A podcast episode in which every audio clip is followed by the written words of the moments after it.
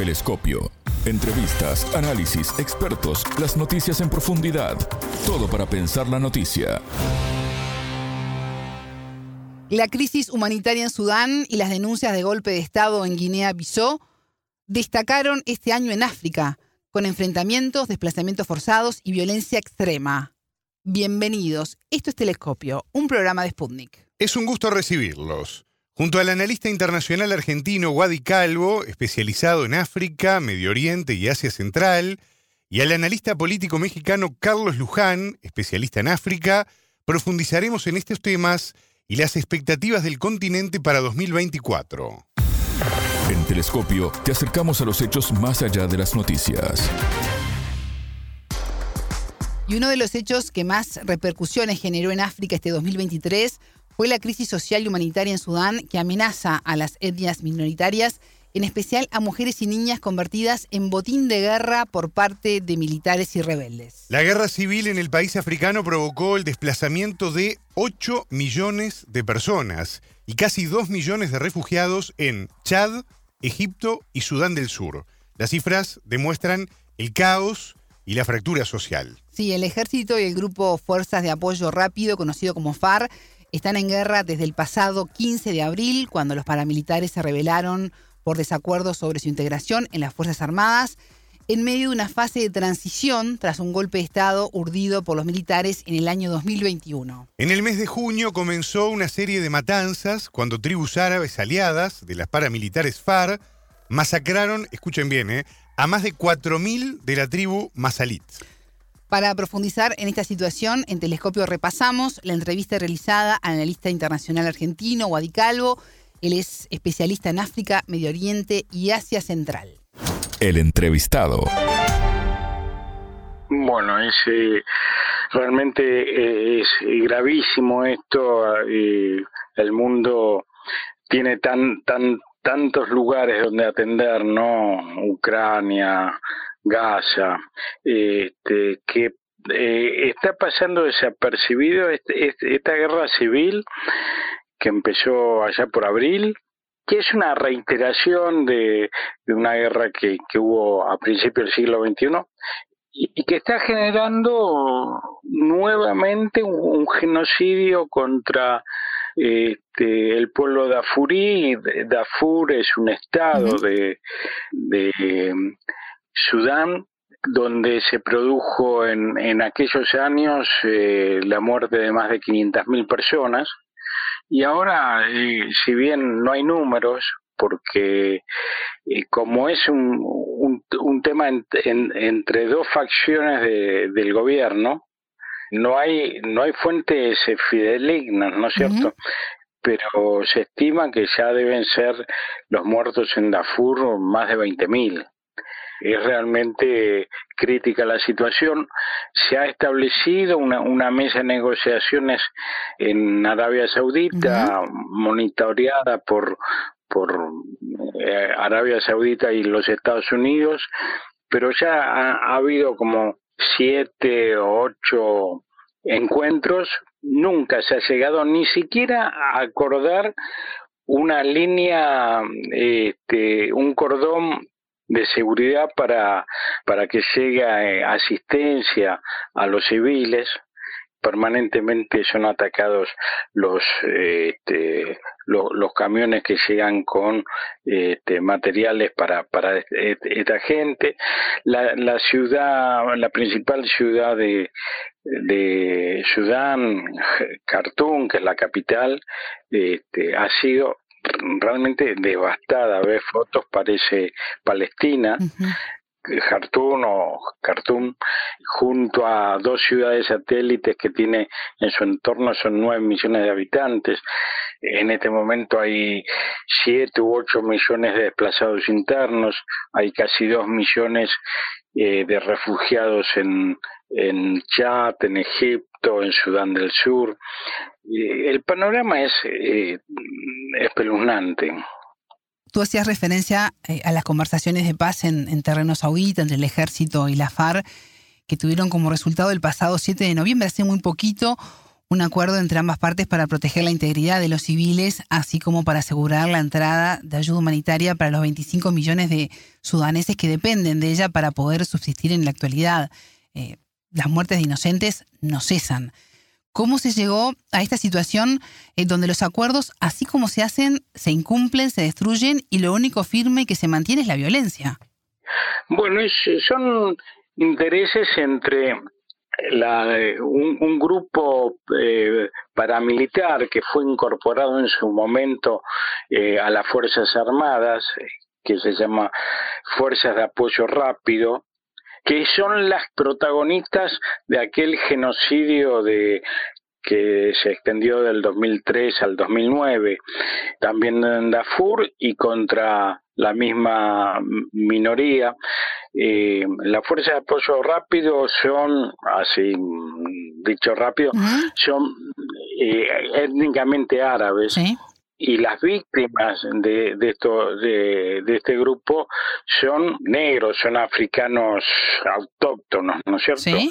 Eh, y conocidos como mayalit, que son, eh, es ancestral esto, es, eh, los mayalit son agricultores, este, los árabes son este, ganaderos, bueno, y la, la pelea por, por los territorios para las pasturas esencialmente de, camellos y los lugares para sembrar, bueno, eh, siempre ha generado esto en, en Darfur, pero también esto se reproduce en muchos países de África, que es símbolo de, de la de la falta de incentivo económico y las posibilidades de otro tipo de trabajo, ¿no es cierto? Eh, esto marca también un poco el, atraso de, África. Wadi, ¿y se puede salir de esta espiral de acordar, no cumplir, bueno, acordamos de nuevo, otra vez se viola lo establecido? ¿Cómo se revierte este juego perverso ya establecido? Esa es, es la, la pregunta del millón. Realmente no sé cómo cómo se puede salir porque eh, en, en, estos siete meses de guerra no es una guerra así de, de, guerrillas de baja intensidad, es una guerra con aviación, con tanques, con artillería, es una, una guerra este, con todas las características de, que puede tener, eh, no sé, la guerra en Ucrania, eh, una guerra clásica.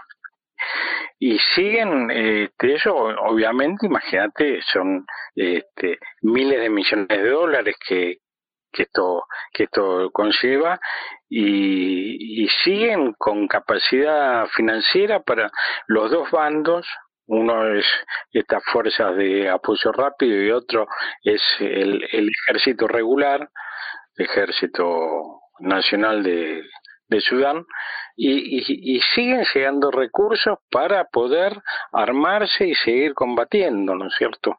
El ejército tiene una, todavía tiene una aviación muy poderosa, pero eh, estas fuerzas de apoyo rápido o FARC, como se las conoce, también tienen artillería pesada muy importante, infantería, eh, son dos ejércitos en acción, eh, como si fuesen de dos países diferentes, y esta guerra se va a extender hasta que alguno sea literalmente derrotado ¿no es cierto? No creo que esa capacidad sea para negociación, porque eh, el odio, la cantidad de víctimas, la destrucción generada, este, es mucha. Vos pensás en, en Darfur, eh, se busca a los mayalit casa por casa y se los fusila donde se los encuentra. Hay infinidad de, de fosas eh, comunes que se han descubierto en este momento donde todavía la guerra está en pleno desarrollo. Eh, por otro lado, en el chat, que es fronterizo con Sudán, justamente en la provincia de Darfur, este, hay un, un millón de personas refugiadas y los este, los insumos para abastecer a esa gente, alimentos, de medicación, de, asistencia general en, campamentos improvisados se, eh, se está acabando. ¿No es cierto? Eh, Chad es un país mm, extremadamente pobre eh, y particularmente en, en la región fronteriza con, con Sudán este, es una, eh, una región muy deprimida económicamente, muy difícil de, abastecer eh, un millón de bocas más para alimentar y curar y siguen llegando. Eh, entonces, eh, el, panorama es realmente espantoso. Eh, eh, creo que estoy siendo discreto en cómo lo estoy pintando. Recordaba mientras hablabas que en el mes de junio informamos del comienzo de esta serie de matanzas cuando las tribus árabes aliadas del grupo paramilitar FARC masacraron a más de 4.000 civiles de la tribu Masalit y forzaron además el desplazamiento de la mayoría de la población de Darfur Oeste. Wadi, cuando uno debe abandonar su hogar, lo hace eh, en, este contexto además para evitar una muerte inminente. Pero eso no quiere decir que el camino sea seguro. ¿Qué tan delicada es la situación de las etnias minoritarias en el país que, además eh, se están desplazando? Bueno, eh, son numerosos los relatos de las pruebas fílmicas y fotográficas de, de caravanas de estos este, de, estos desplazados que, que son atacados en mitad del, del camino este, y son bombardeados, fusilados, eh, ni siquiera los quieren incorporar a, a sus propias fuerzas, eh, política que se suele utilizar mucho en este tipo de guerras, eh, sino directamente lo, los aniquilan donde los encuentran. Mucha gente a, a los campamentos refugiados del Chat eh, eh, muy herida, muy lastimada, eh, y, y, todo esto lo físico, imagínate lo psicológico, lo devastado que está todo, toda esa, esa población, ¿no? eh, pero el, el problema eh, es étnico con los masalitos, ¿no? Sí. Pero esencialmente en, en, en la macro, eh, en el resto de, de, de Sudán es, político. O estás con un bando o estás con el otro. Solo en los primeros tres días de noviembre, eh, Médicos Sin Fronteras informó sobre el cruce de al menos 7.000 personas, ¿no? En solo tres días. Esta cifra ya, eh, por supuesto, que es muchísimo mayor a través de la frontera de Sudán eh, con Chad, enfatizando en que la mayoría de estos refugiados son mujeres y niños escapando del conflicto. ¿Cuáles siguen siendo las mujeres y las niñas botines de guerra? Sí, es una práctica eh, establecida, ¿no es cierto? La, eh, la, violación masiva de, mujeres, de niñas, eh, eh eso es, es, constante, es una carácter, si bien lamentablemente es una característica de, muchas guerras civiles que, que, se han dado en, en África porque eh, abusar de una mujer este, es humillar al hombre, ¿no es cierto? Eh, eh, entonces eh, se intenta eso también, ¿no? La, la humillación de, de, los hombres de esa, de esa etnia, eh, de la que sea. Y, y, es una práctica absolutamente común. Y en esta guerra eh, eh, también, ¿no es cierto? No se sale de, de esta, de esta norma, ¿no es cierto? Eh, son infinidad, los casos son eh, tremendos, aparte son violaciones masivas, muchos hombres este, con unas pocas mujeres, es un, un infierno. Sin lugar a dudas, eh, Sudán se desangra, la población sufre y muere. ¿Esto puede empeorar?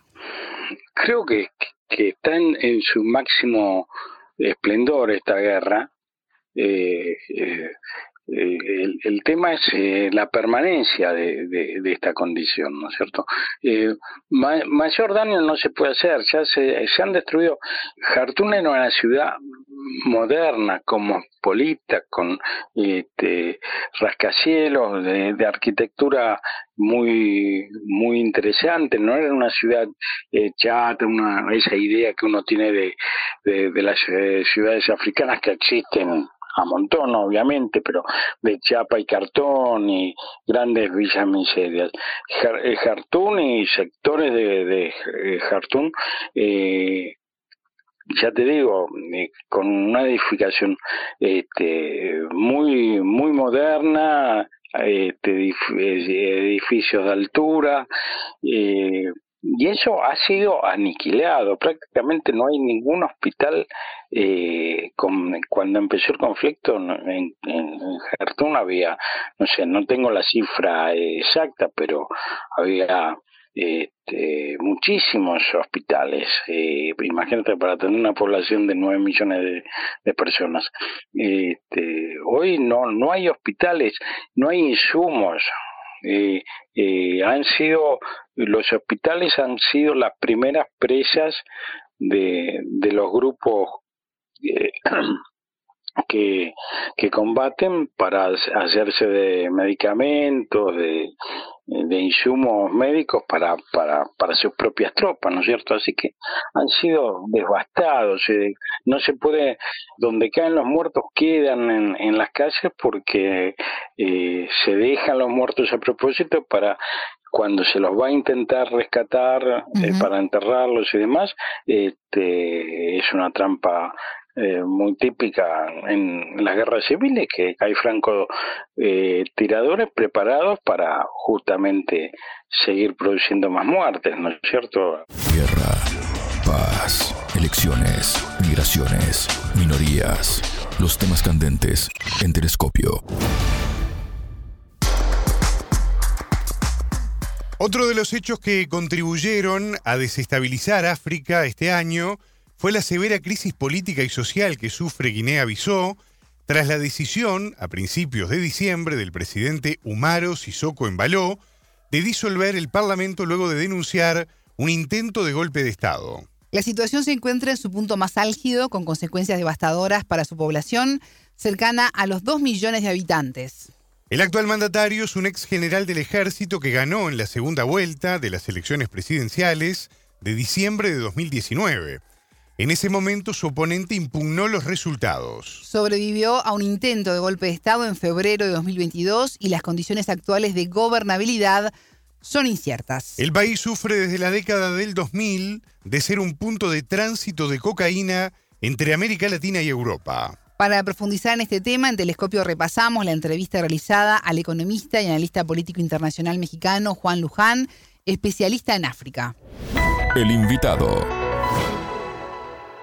Mire, lo que sucede son este asuntos este políticos internos muy graves que se vienen arrastrando desde hace mucho tiempo en esta pequeña nación de África Occidental.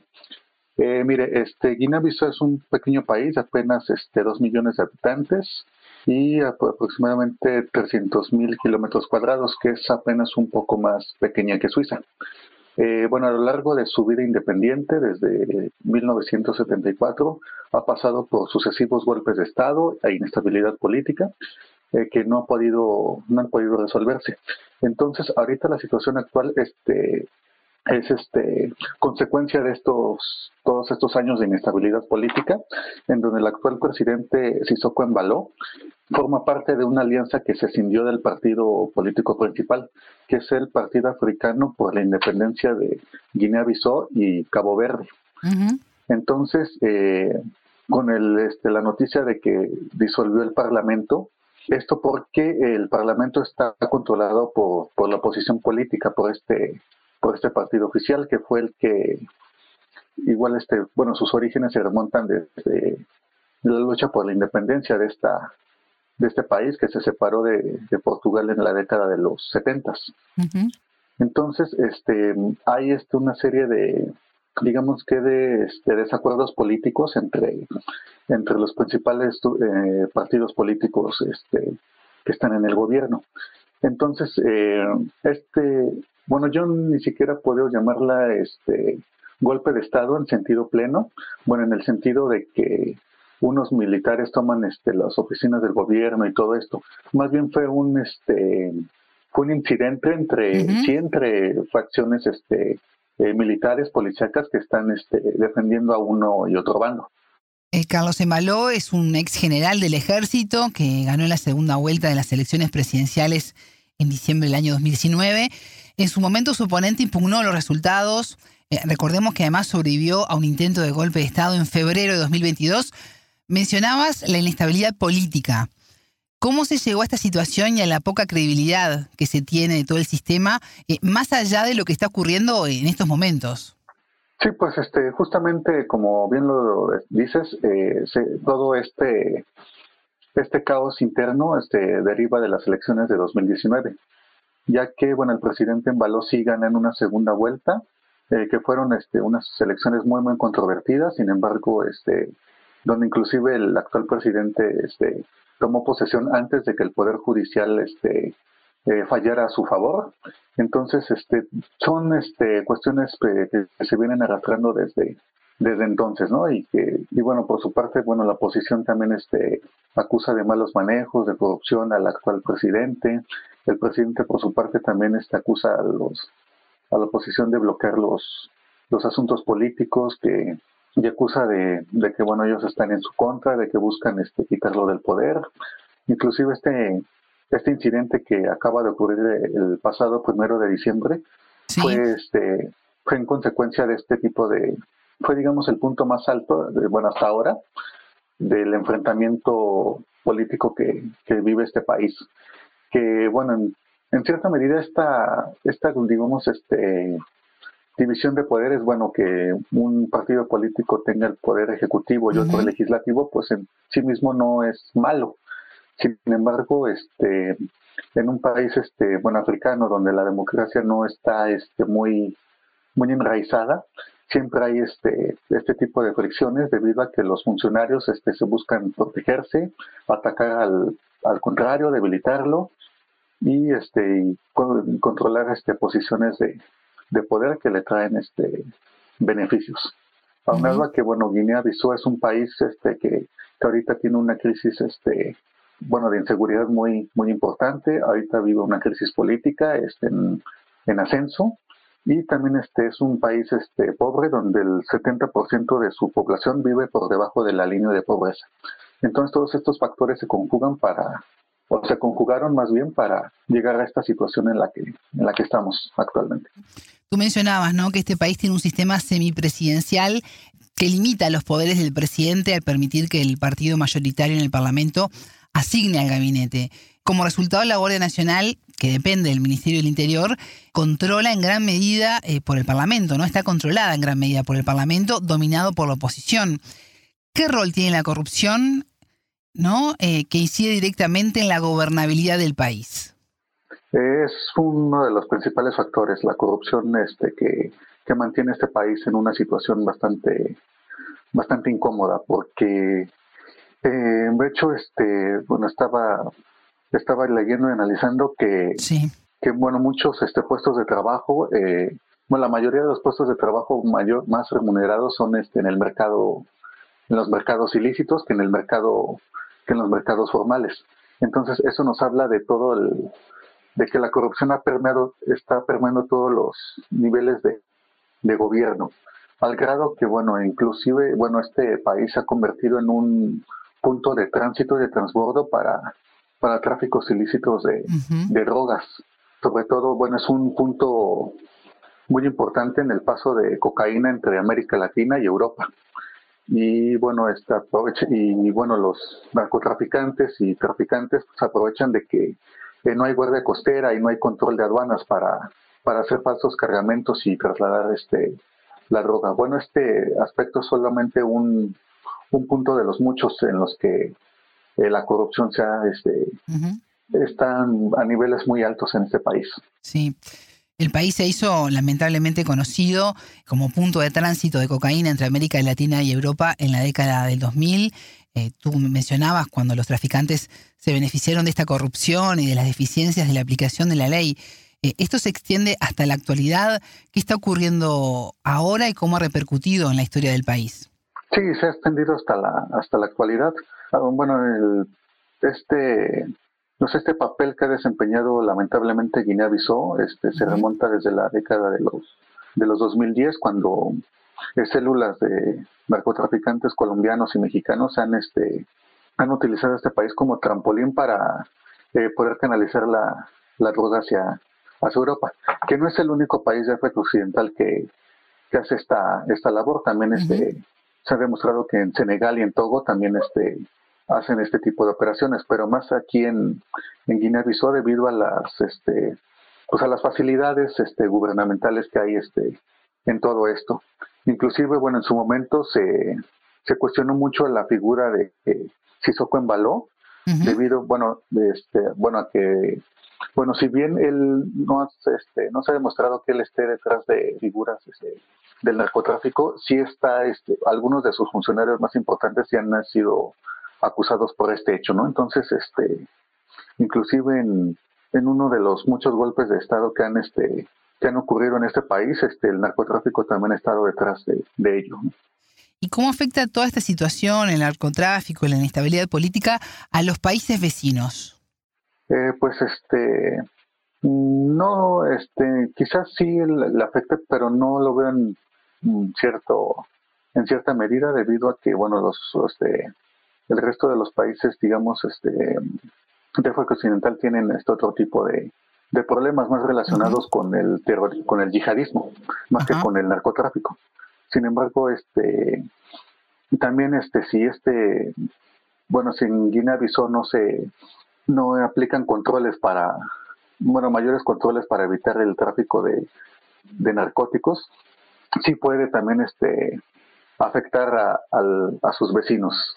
Inclusive, bueno, este, bueno, estos este, hechos que han este, ocurrido en los últimos días, este, también pueden este, sumarse en toda la cadena de, de, crisis económicas y políticas que han ocurrido en, en África Occidental.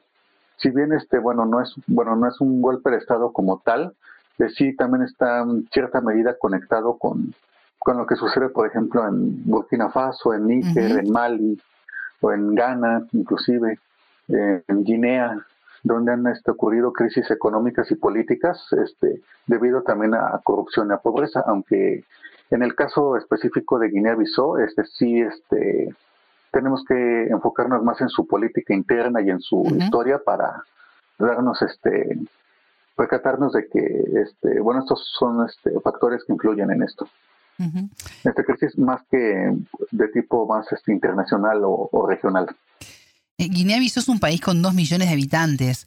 Y Carlos, ¿cómo vive la sociedad esta crisis?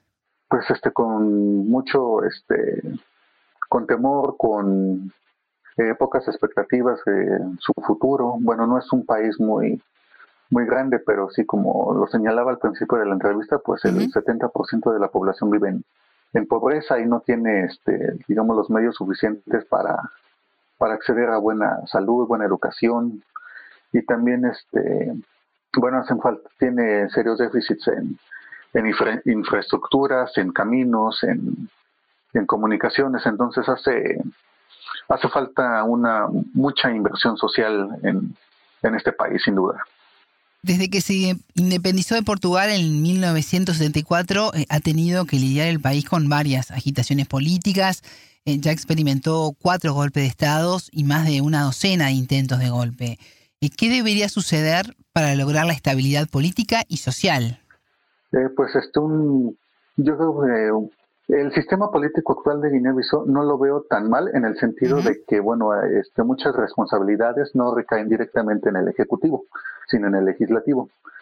Aquí lo que creo que lo que es más conveniente sería este eh, que la sociedad civil se organice más políticamente y que haya más este diversidad eh, política haya más partidos políticos que, que realmente este, que compitan en las elecciones, que tengan nuevos proyectos de nación, eh, porque, bueno, en el caso de Guinea-Bissau, este, bueno, a diferencia de muchos eh, países africanos, eh, su independencia se dio a partir de, un, ah, de una guerra, no como bueno las colonias inglesas y francesas donde las metrópolis les otorgaron la independencia.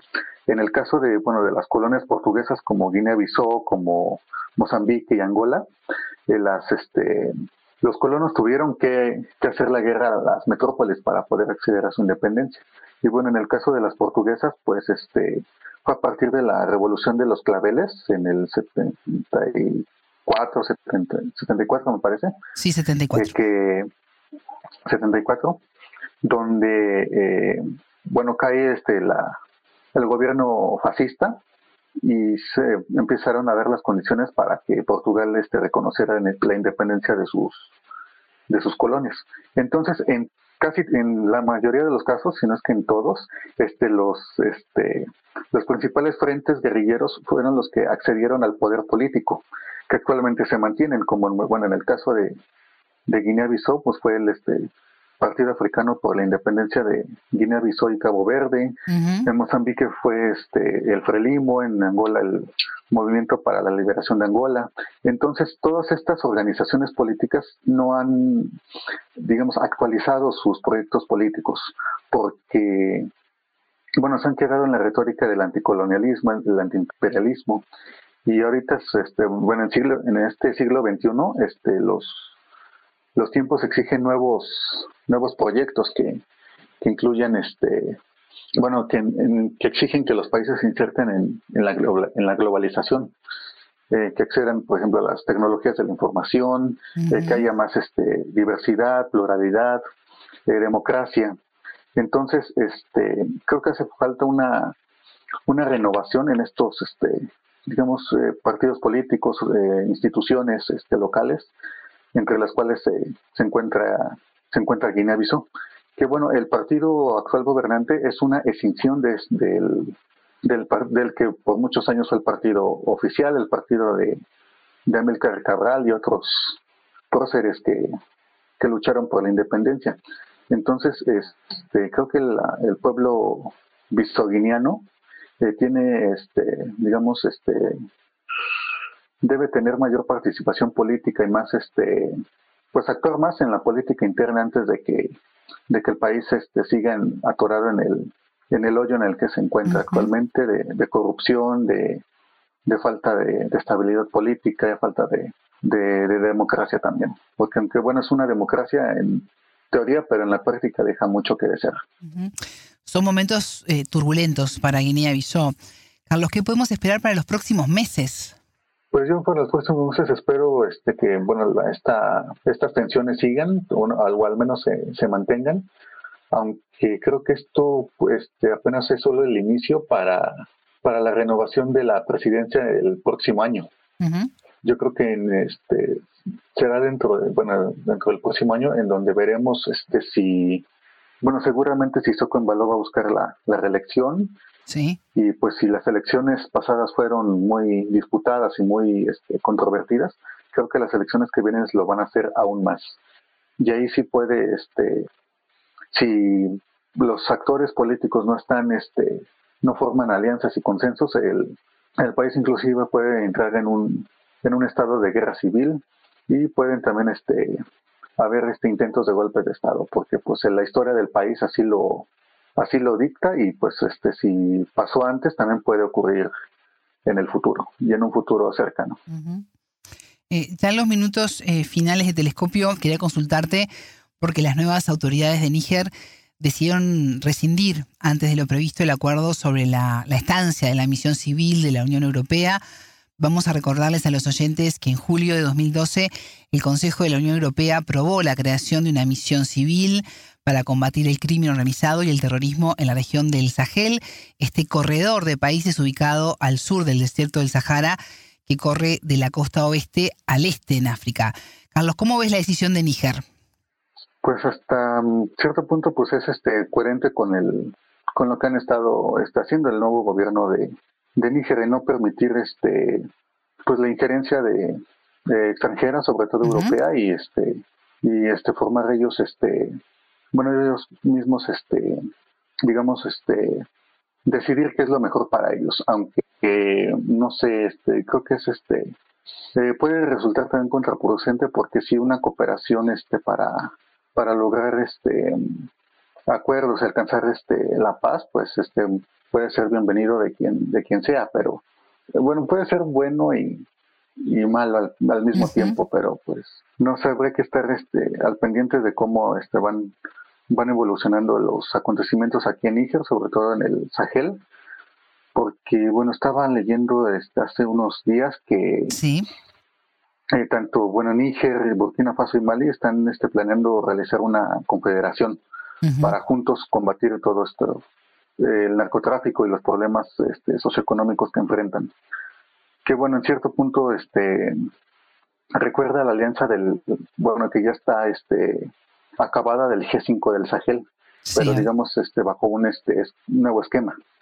Entonces creo que es una apuesta interesante, pero sí que hay que estar pendientes de, de los detalles, como de esos este, pequeños detalles que, que luego este, determinan si una decisión fue, fue buena o fue mala. Telescopio. Ponemos en contexto la información. Tremenda la situación en África, Alejandra, y interesante a esta altura del año poder hacer este tipo de repasos. Sí, el continente más rico con las cifras de pobreza más altas, ¿no? Si habrá que, reflexionar. Ya estamos en los minutos finales de este bloque, pero ustedes ya lo saben. La frase del día la escucharon en Telescopio. Todas las caras de la noticia en Telescopio. El 70% de la población vive en, pobreza y no tiene, este, digamos, los medios suficientes para, para acceder a buena salud, buena educación y también este, bueno, hacen falta, tiene serios déficits en, infraestructuras, en caminos, en, comunicaciones, entonces hace, hace falta una mucha inversión social en, en este país, sin duda. Es una práctica establecida, ¿no es cierto? La, eh, la, violación masiva de, de, mujeres, de niñas, eso es, es, es constante. Es, eh, si bien eh, lamentablemente es una característica de, muchas guerras civiles que, que, se han dado en, en África porque abusar de una mujer este, es humillar al hombre, ¿no es cierto? Eh, entonces se intenta eso también. Telescopio, un espacio para entender lo que sucede en el mundo.